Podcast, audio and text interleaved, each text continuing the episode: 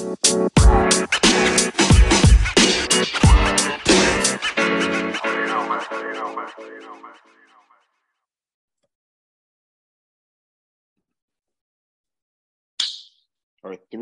2, 1.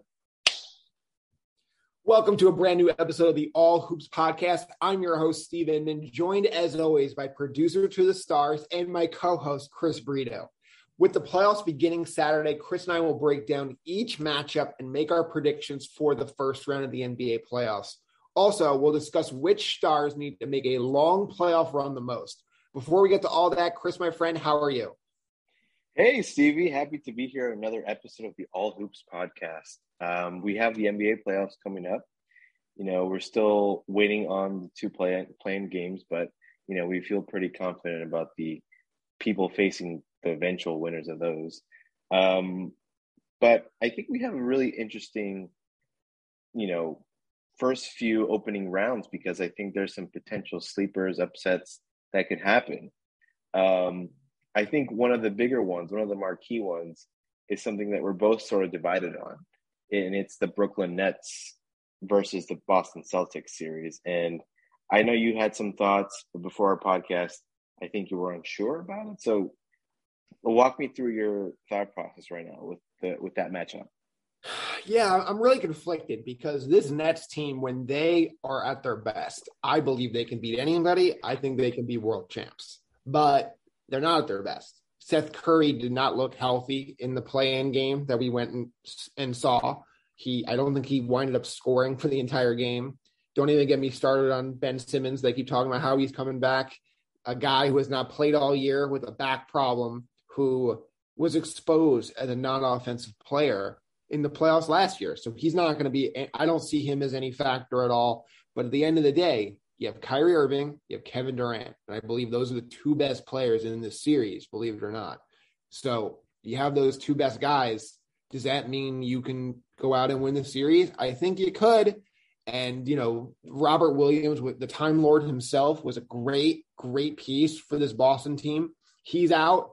There's reports that he could be back later in the series, but he had a 4 to 6 week timeline originally. I don't see him coming back. So I think this is going to be a 6 or 7 game series, and I'm going to take the Nets. Okay, so does that mean you're going to put a bet on the Nets-Boston series and putting it on the Nets? I already have them. I have a bet of them going to the finals. Interesting. Well,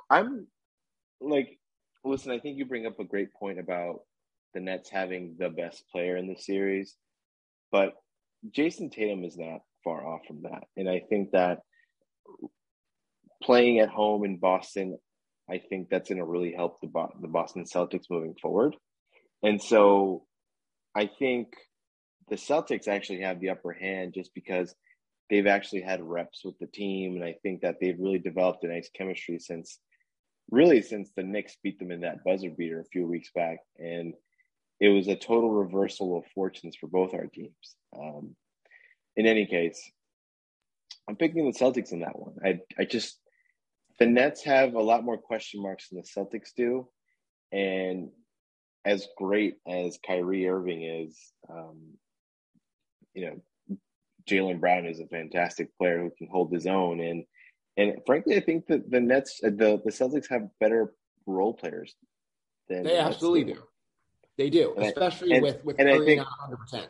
And I think that makes a difference in this series. Like, who's the third best player on the Nets who could match up with DeMarcus Smart right now? Like, is that probably Drummond? Is that Patty Mills? I mean, it depends on the night, right? I mean, Bruce Brown looked awesome in that play-in game. I think he had like 18, 9, and 8 or something like that. If he's going to give you that, that's kind of what they needed from Ben Simmons. So if you get that from him on a daily basis, I think they're going to be in great shape. Nick Claxton was another guy who was really good in that series.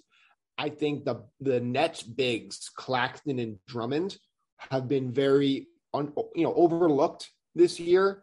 And now you're facing Boston, who does not have their big in Robert Williams. You're probably going to be putting Horford in those minutes.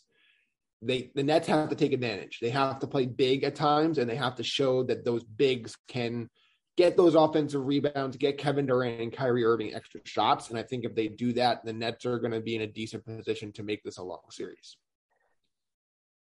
That being said, though, is Drummond and Claxton really going to provide that much of a lift where it becomes an advantage for the Nets? Like, that's the question. That's the question. Right now, I don't see Horford is probably just as good right now as those guys. I don't know. I mean, I don't know either. I'm overhyping them based on this last game, but I do believe that Horford is old and these other guys are serviceable. So my belief is that those guys can be a factor. Okay. All right, so let's move on to another series that we both think is a little bit up in the air. I mean, at least for me, the Sixers-Raptors series. And to me, the Sixers obviously have the two most talented players in that whole series, which is James Harden and Joel Embiid. So, but now we have an added element in that Thibault won't be able to play in Toronto because he's not vaccinated, and I wonder if the Celtics team has enough reps together with James Harden, because he was a big piece that they added in the middle of the season. I wonder if the Raptors could upset them. I actually have the Raptors I'm not willing to bet on it, but I feel really good about the Raptors in the series. They have all the tools to beat the Sixers. Yeah, I normally am picking favorites, and we're going to be 2 for 2 and picking underdogs for me. I think the Raptors are going to do it. I don't love the construction of this Philly team. You know, they looked unbelievable that first couple of games with Harden and Embiid. They're going to the free throw line basically every couple of seconds, right? It has not gone as well since. And I believe this Raptor team is so physical, so good defensively without fouling that, yes, James Harden and Embiid are going to get to the free throw line plenty, but I don't think it's going to be as much as they'd like. And I think it's going to be a long, hard-fought series. And I think the Raptors' experience in these situations is going to help them a lot. The other added element to this is that, you know, if we think about a team that could beat the Sixers, it has to be a team that is flexible enough and that could probably spread the floor and be interchangeable. And that is literally the Raptors, or how we call it, the Heat of the North. They're just so good defensively and could match up in so many different ways. And I don't know if the Sixers are that flexible in that regard. And so I do have questions as to the Raptors of will they score enough points? But, you know, listen, in Toronto, they won't have the added element of having to deal with Thibault, who's a very good defensive player for the Sixers. So I wonder how much that of a fact that's going to be a factor for me to watch during this series as well. Yeah, I mean, he's just kind of a nothing burger on offense. I mean, he can hit some shots. He's great defensively. I don't think he's going to make that swing. I think he helps, but obviously the series is going to come down to Harden, Embiid, and Tobias Harris making shots, being efficient. How is Harden's turnovers? His turnovers have been out of control in the playoffs in the past. This is, you know, one of those years where he really needs to have a good playoff series. You know, there's all the talk about that. And then, by the way, something that hasn't been talked about, he did not opt into his contract. So he's going to be a free agent this upcoming summer, and if he wants that supermax from Philly, he's gonna have to show that he's the Harden of old of the regular season, and not an old Harden who has been struggling the postseason the last few years. Yeah, and I think the other aspect to James Harden is that who will be the one who shows up in the playoffs, or is this going to be the one from Houston from a few years ago who disappeared in the most important stretches of those series? I mean, he was hurt last year, but when he was on the court in that Milwaukee series, after basically saying he was, you know, 10, 20, 30% healthy, he did not look like a player you'd want on the court. And obviously the injury, I think, was a big, big part of that, but he is not shown to be a player you can rely on in the postseason throughout his career. And it sucks to say that, But at the same time, this is, you know, a great opportunity for him to flip that narrative right away. And, you know, he has a series where he's getting to the line constantly and he's shooting 55% from the floor, which he's very capable of doing. That could swing this thing and make this a Philly in five kind of series very quickly. But I don't expect it. So I'm taking the Raptors. I'm taking the Raptors in six. Oh, totally. I mean, I think it's so contingent on whether James Harden becomes a factor and like, well, not even a factor, just someone who can like really be a sidekick to James to Embiid, because I feel pretty good about Embiid having to step up, but with the pressure he's going to face against the Raptors, it's not as simple, I guess. But anyway, we should move on. And I think the other series to keep an eye out for, I mean, at least in the East, I feel pretty good about the Bucks beating the Bulls, and I feel really good about the Heat being whoever the play-in team is. Is there anything in that Bucks-Bulls series that we should be looking out for?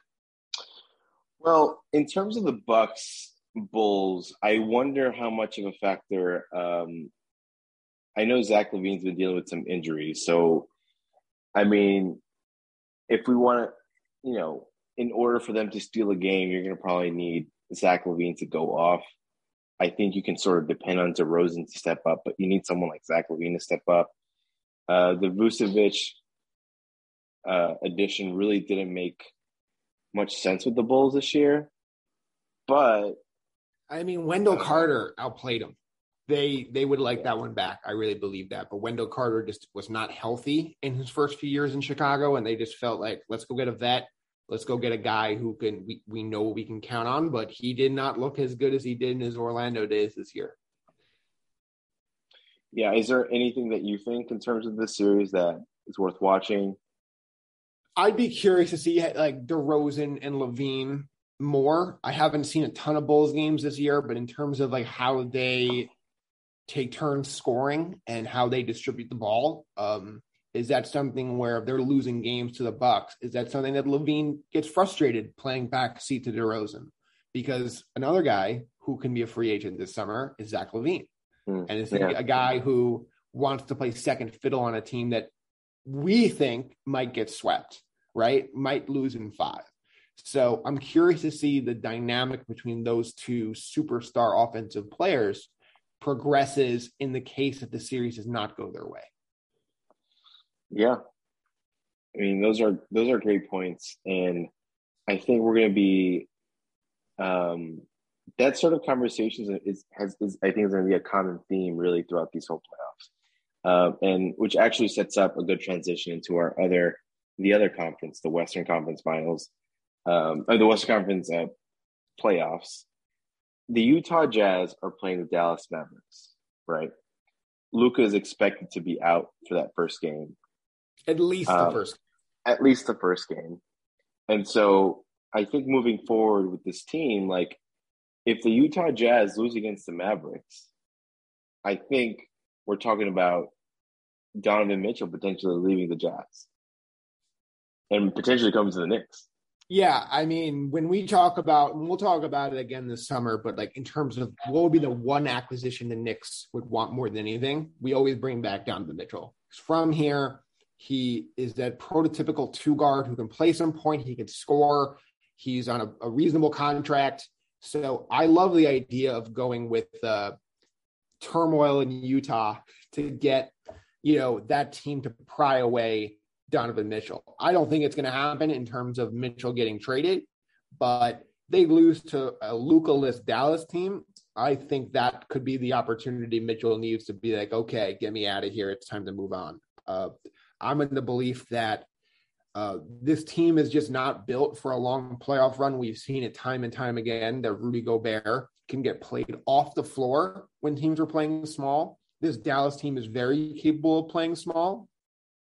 And so, Chris, I just really believe that this Utah team caught a huge break in this Luka situation. I mean, a calf strain to me is normally – I'm not a doctor. Don't call me Dr. Inman over here. Wait, you're not a doctor? But at the same time, a calf strain to me is not a day-to-day thing. It's usually something that keeps you out for weeks upon weeks.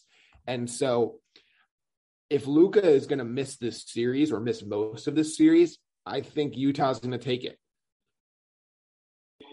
You know, it's one of those things where, like, you just can't help to wonder what will be the future of this Jazz next season, even if they advance, right? This team is not going to advance further than the second round.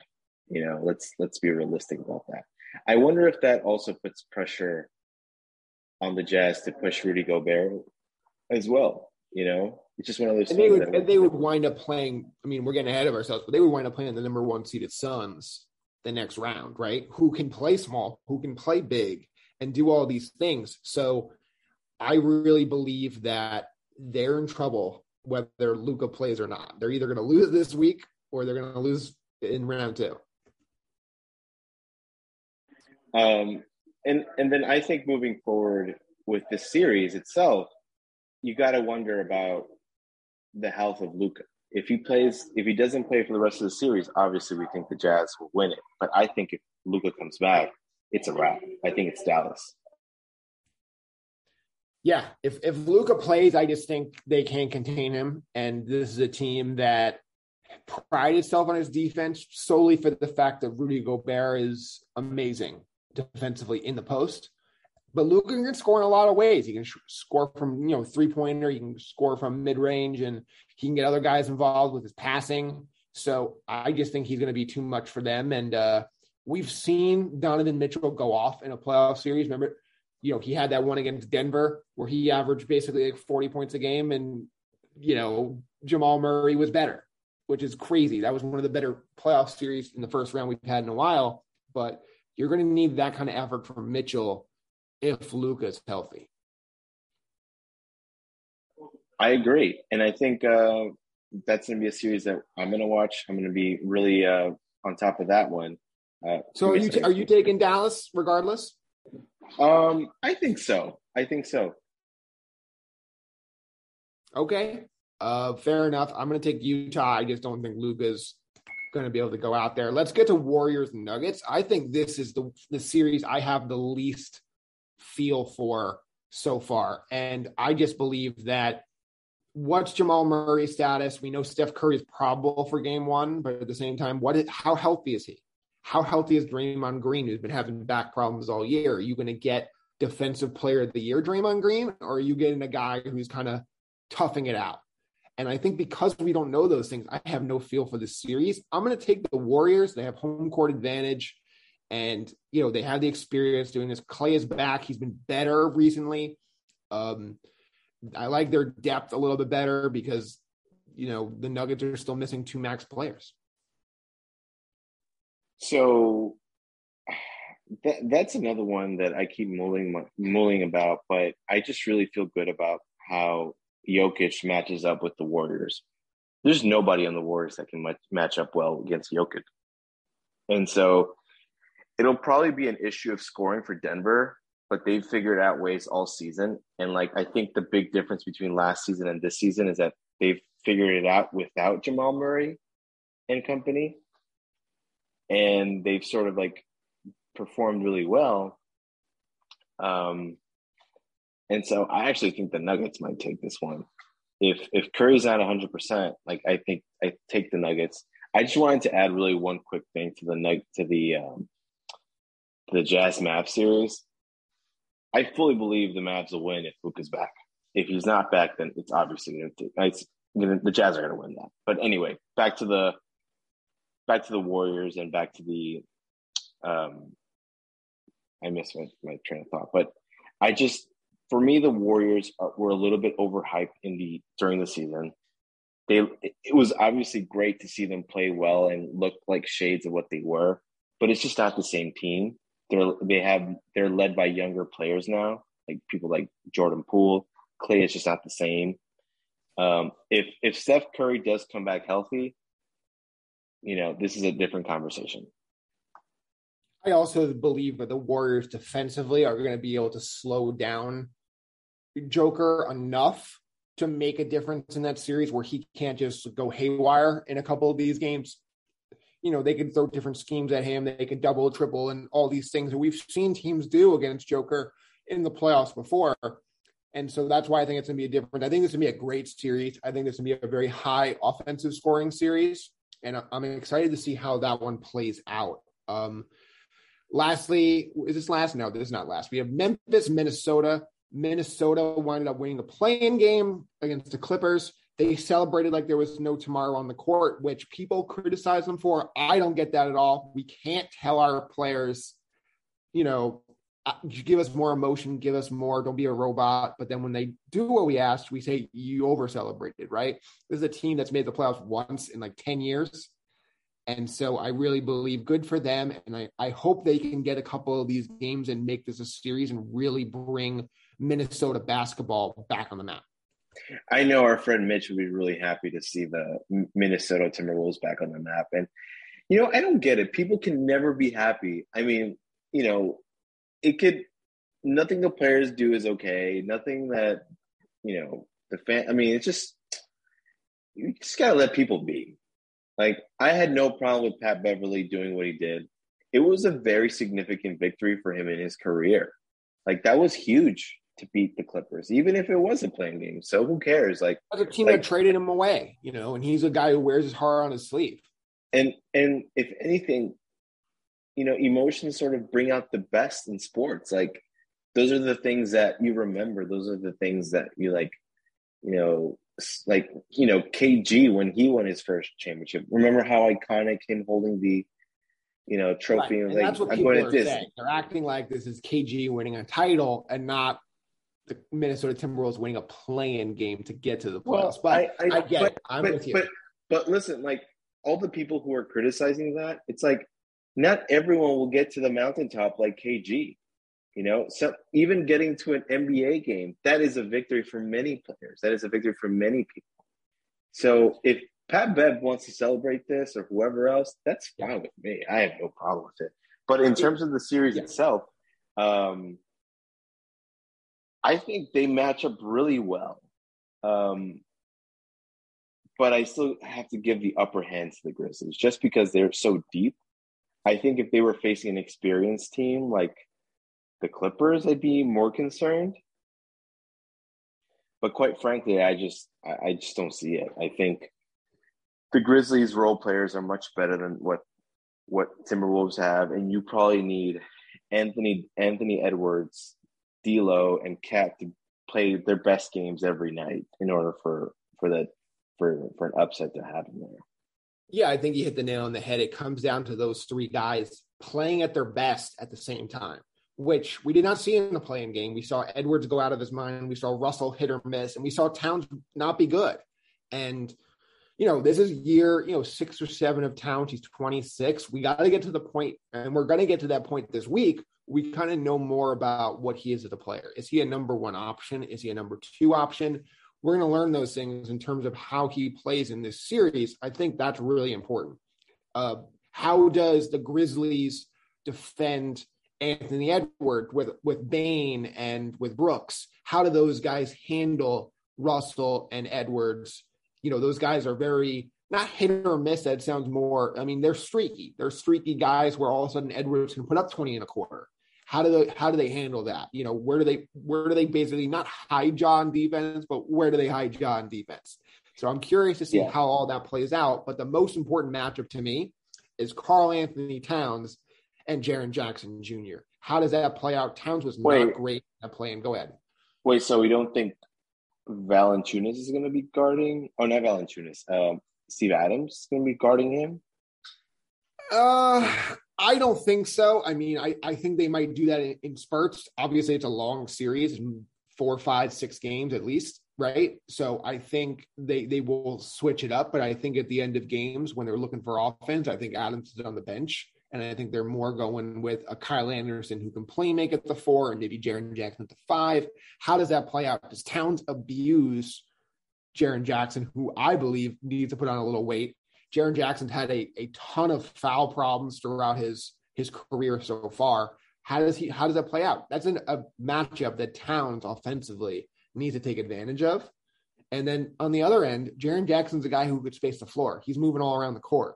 How does Towns stick with him? Do they put Jared Vanderbilt on him and not, and tell Towns you're not even getting that assignment. So how those two bigs handle this offensively and defensively, to me, is the most fascinating part of the series. Well, the one other thing, but I don't know if this series will be like the indictment on Towns as a franchise player, but you got to wonder, like, the Timberwolves made on that run to beat the Clippers in the last few minutes of the game without Towns because he fouled out. So you got to wonder if the team starts to realize, okay, maybe we should be building around Anthony Edwards and not Towns. Or maybe that's already happening and we're the last ones to know. I don't think we're the last ones to know. I mean, they've shown no inclination that they want to trade Towns. I mean, obviously, things can change in the NBA quick. And, if he comes off a series where he really lets them down, who knows? Maybe a team thinks they can get more out of him somewhere else. This is the only organization he's ever known. So it'll be interesting to see how this plays out, because I think we're going to learn a lot more about Karl-Anthony Towns this week. And I'm excited to see that. I'm with you. Last series, not much to discuss here. Suns versus the winners of Clippers Pelicans. Look, the Pelicans looked pretty good the other night. CJ McCollum at 27 in the first half. Ingram looked good, Valanciunas. This team has a pretty good foundation if they had Zion Williamson, right? If they had that big guy in the middle to go with CJ, Ingram, Valanciunas, and then these role players who are hustlers on defense like Herb Jones and Alvarado, I think that team is somebody who can cause fits for teams in the playoffs.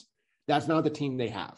So unfortunately, whether the Clippers win or the Pelicans win, I think this is going to be a Suns in 5 kind of situation.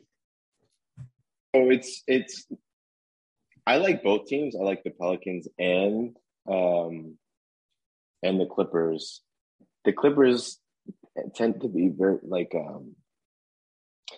they consistently hit above their weight, and they're just getting Paul George back. I'm of the belief that the Pelicans probably deserve it. Not deserve. That's not fair. I think the Pelicans would be more interesting, and I think that'll be more beneficial for that franchise moving forward than the Clippers going in. The Clippers had no expectations going in. If I'm not mistaken, doesn't the winner of that game impact the Knicks as well? Because I believe if the Clippers win, if the Pelicans win, the Knicks get one win less, and so they move up in the draft. Correct? I didn't know that. I guess the playoff teams would all go at the bottom, so that does make sense to me. So go Pelicans. Let's go from 12 to 11. I'm with it. And it would be great for that franchise, because they can go to Zion and be like, "Look, we were a playoff team without you. Bringing you in, we can really do some damage here. So let's get going. This is your 4th year. Show us that you're great, and we'll get you the money." Honestly, I'm almost rooting for the Pelicans not to sign him. I know it sounds insane what I'm saying, and I know that Zion's an incredibly talented player, but there's something to be said that it's just not fair that the Pelicans were basically left out to dry. They figured it out. They got CJ, and I think it's just, I don't know. There's an element to that I don't find fair, but maybe it's something that we don't know what's going on in the background. Well, we clearly don't know what's going on. I mean, before the game, you have Zion doing windmill dunks in warmups. Where is he? I'm not saying maybe he's got some injury that we don't know about, but he's warming up as if he's getting ready for the finals, and he's not playing. There's no update on him. He keep putting up, posts of him dunking in practice and stuff like that. So what's going on? Imagine if the Pelicans move on, and then it's Zion in the first round versus the Suns. That's kind of, must-see TV, but I'm not expecting it, obviously. Yeah, I mean, we talked about it before, but there's so many injury situations that can swing series. Steph Curry, Jamal Murray, We mentioned Zion, obviously, Ben Simmons, but he's not going to help much. Luka, and this is just, playoffs haven't even started yet. Injuries happen. And so I'm curious. I hope the injuries don't cause this playoffs to go the way it's going to go. And I hope it's really about, guys hitting big shots and making big plays versus who wasn't around. But the Zion thing is interesting. And I think we're not going to know the answer to what's going on there for years. Agree there, Stevie. So in terms of these playoffs, is there anything else that you're looking at in terms of teams or any particular players that we haven't mentioned?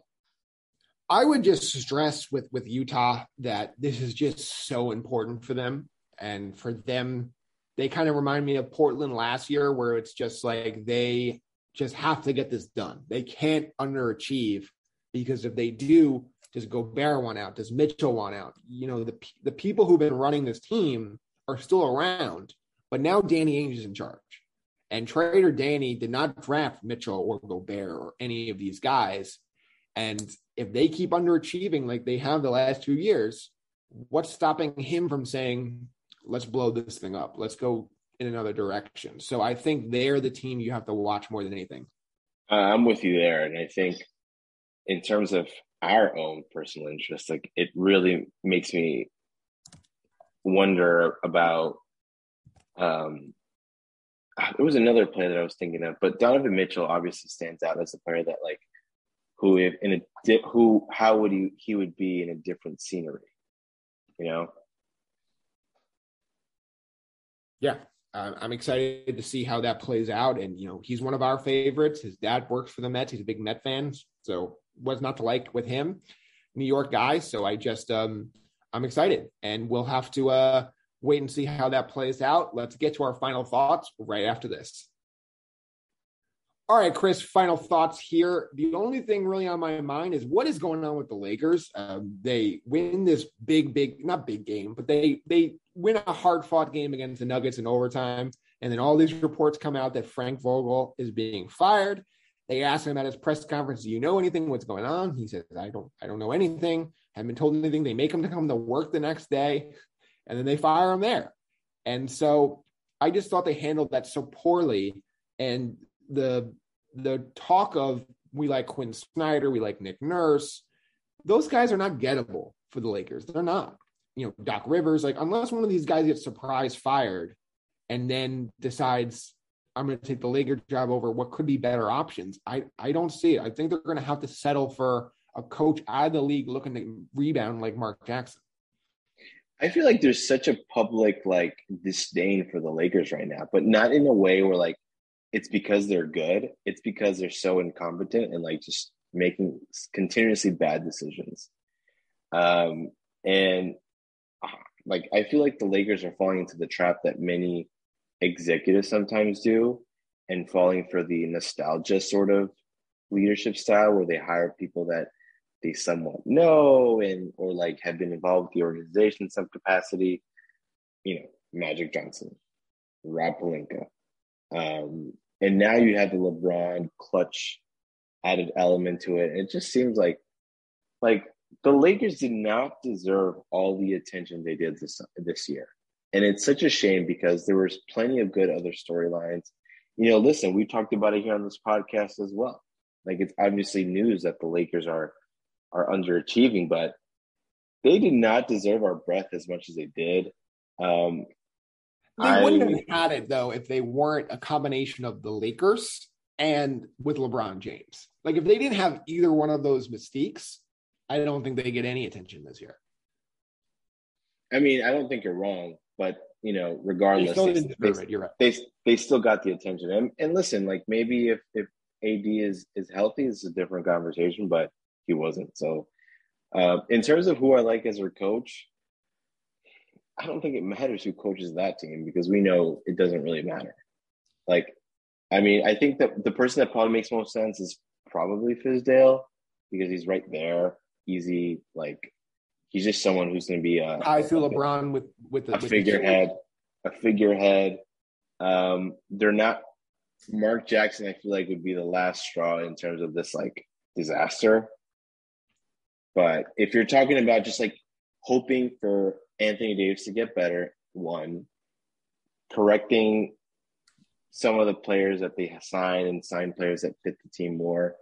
I don't know how they're going to do it with the limited cap space. But, you know, it's not over. I mean, I think the team could still make some moves that can make it interesting. So maybe they don't need to do much in terms of a coaching change. So I think someone like Fizdale makes the most sense. It's the fascinating thing for me is, do they attach that 2027 first rounder and possibly the 2029 first rounder, the only two first rounders they have over the next decade? Do they attach those to Russell Westbrook to turn that into a quality player who could help LeBron and Davis? Or do they say LeBron and Davis, like LeBron's old and Davis is always hurt, let's just see how we are with basically the same team? And how they play that is going to be fascinating, because other than trading Westbrook's salary for more help, I can't really see where they can make big moves on this team. Oh, I can give you one. They could just trade him for Randall. We help both. We'll help each other. Russell Westbrook in that 2027 first for Randall and Fournier. Who says no? And that's what I keep coming back to, and I think it makes. I mean, maybe I'm thinking of it from a Knicks perspective, but I think it makes a lot of sense from both sides. I don't mind that at all. I mean, I like Fournier, but I think that makes sense. Well, that is going to do it for us here on the All Hoops Podcast. Chris, thank you as always. Who do you think the coach is going to be? I like your Fizdale idea. I think that makes sense. I think Mark Jackson's a guy who could get that job. I personally love listening to him and Breen and Van Gundy on the ESPN telecast. So I kind of hope he sticks around for a bit. But if not, it would be good for him to get another opportunity. He got raked through the coals last time, right? Maybe a lot of that was probably true. Maybe some of it wasn't. I don't know. I'm not in that room. But at the same time, it would be cool to see a Nick Legend get another opportunity. So, whoa, what? Did you call him a Nick Legend? Yeah. Okay. Isn't he not? Or how about let's call him a New York Legend. How about that? Is that better? That's St. John's better. Guy, Knicks. I mean, a lot of the damage he did was against the Knicks, with him as a Pacer. So, all right, we'll call him a New York Legend. We'll settle with that. But that is going to do it for us here on the All Hoops Podcast. Chris, thank you as always. And to our great fans and listeners, enjoy the playoff basketball. Bye, everyone.